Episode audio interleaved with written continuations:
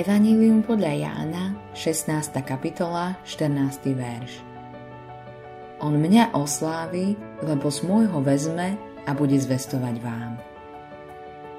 Tu čítame, čoho sa týka pôsobenie Svetého Ducha. Jeho úlohou je urobiť známym a osláviť pána Ježiša medzi nami. Nemôžeme veriť v pána Ježiša sami zo seba – nie sme v stave porozumieť Božiemu slovu a veriť mu. A ani nie sme v stave vyznať pravdu o sebe samých a prísť k pánovi Ježišovi so svojim hriechom. Nie len, že sme kvôli našim hriechom stratili úctu pred Bohom, ale stratili sme aj samotnú schopnosť mať Boha v úcte.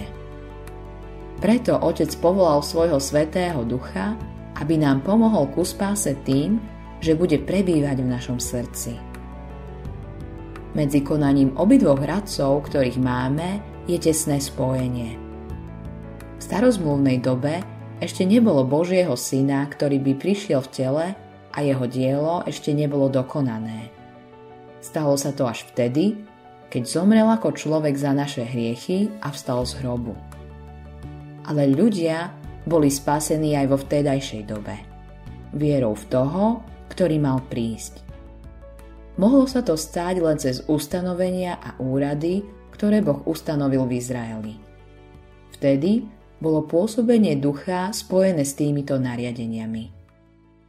Ale takých, ktorí vzali Božie slovo vážne a prišli k viere a k životu skrze tieto nariadenia, bolo len niekoľko. Väčšina zostala odpadnutým ľudom. Avšak tí, ktorí sa nechali spasiť a sklonili sa pred Bohom, dostali Božieho ducha aj v starozmluvnej dobe. Vidíme to aj zo všetkých modlitieb o Božom duchu, ktoré nachádzame v knihe Žalmov. Aj pohania sa na to mohli podieľať, ale museli sa poddať nariadeniam, ktoré dal Boh Izraelu.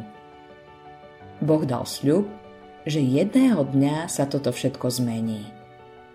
Hneď, ako bude dielo prvého radcu dokonané, bude možné pre každého človeka na zemi dostať Svetého Ducha vierou v Neho.